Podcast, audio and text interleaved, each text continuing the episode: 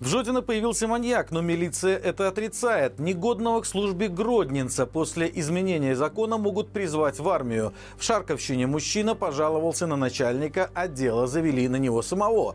Подробнее обо всем этом в ближайшие несколько минут. Мы благодарны вам за лайки, комментарии и подписки. Именно вы помогаете распространять наши видео большему числу зрителей.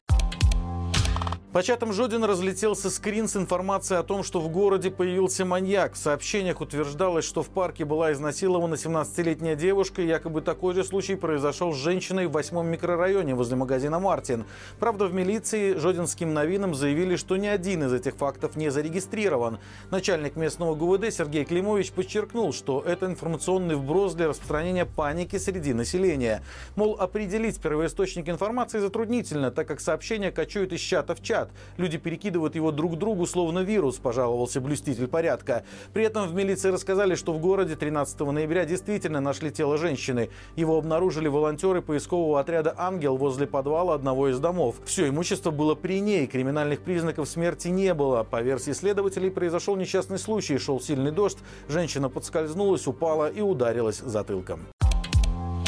Негодного к службе Гродненца после изменения закона могут призвать в армию. Парень избежал службы из-за плоскостопия и деформации стоп. Его зачислили в запас, выдали военный билет и освободили от обязательного прохождения медкомиссии. Но в 2023 году список болезней, по которым мужчина освобождаются от переосвидетельствования, был изменен, и Гродненц получил повестку в военкомат. Посчитав это нарушением своих прав, так как закон не имеет обратной силы, он обратился в суд. Правда, там дело прекратили из-за того, что жалобы такого характера в судебном судебном порядке не рассматривают.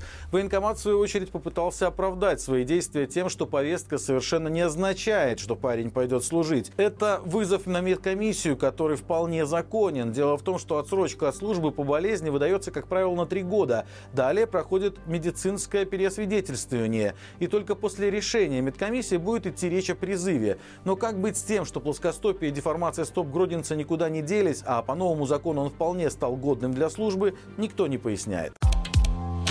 Белорус рассказал милиции, что его на работе избил начальник. В итоге дело завели на него самого за заведомо ложный донос. Подробности рассказали в прокуратуре. 7 сентября прошлого года сотрудник сельхозорганизации затаил обиду на директора после того, как посчитал, что освидетельствование признало его пьяным по указке руководителя.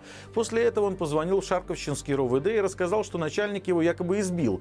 Во время проверки поступившая информация не подтвердилась. В отношении работника возбудили дело по статье «Заведомо ложный донос», соединен обвиненный с обвинением в тяжком преступлении. По ней грозит до пяти лет ограничения свободы или колонии.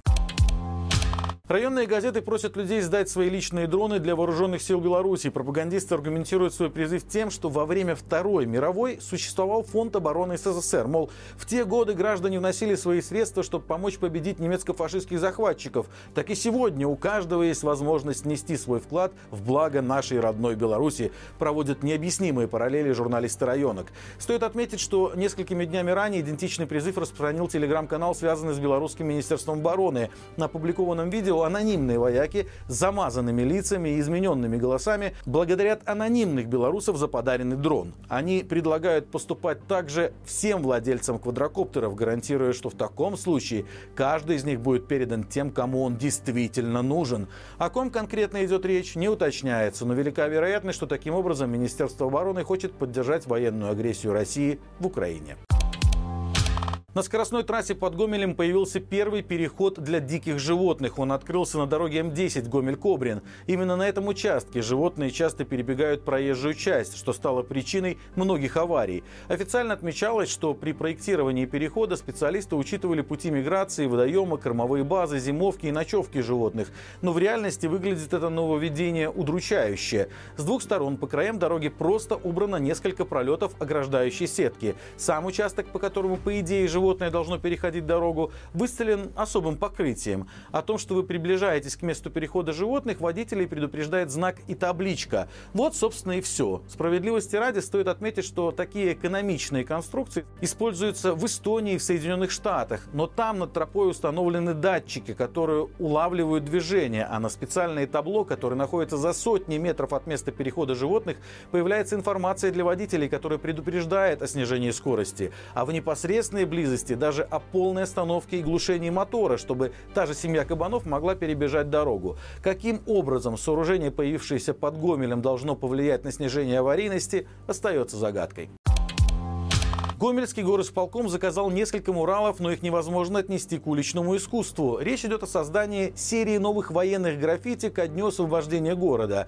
Одна роспись посвящена российскому генералу Федюнинскому, вторая – чекисту Зебницкому. Еще одна военная картинка может появиться на улице Жарковского. Это фото советского политрука, не имеющего отношения к Беларуси. Дата его появления пока неизвестна. С 2020 года инициатива создания уличных росписей передана работникам идеологических служб. Действующие особы, прошедшие 80 лет назад войны, стали главной темой казенных росписей. Так, например, в городе нарисовали портреты Барыкина, Рокоссовского и других деятелей. Выполняются все эти работы за счет бюджета и под маркой патриотического воспитания населения.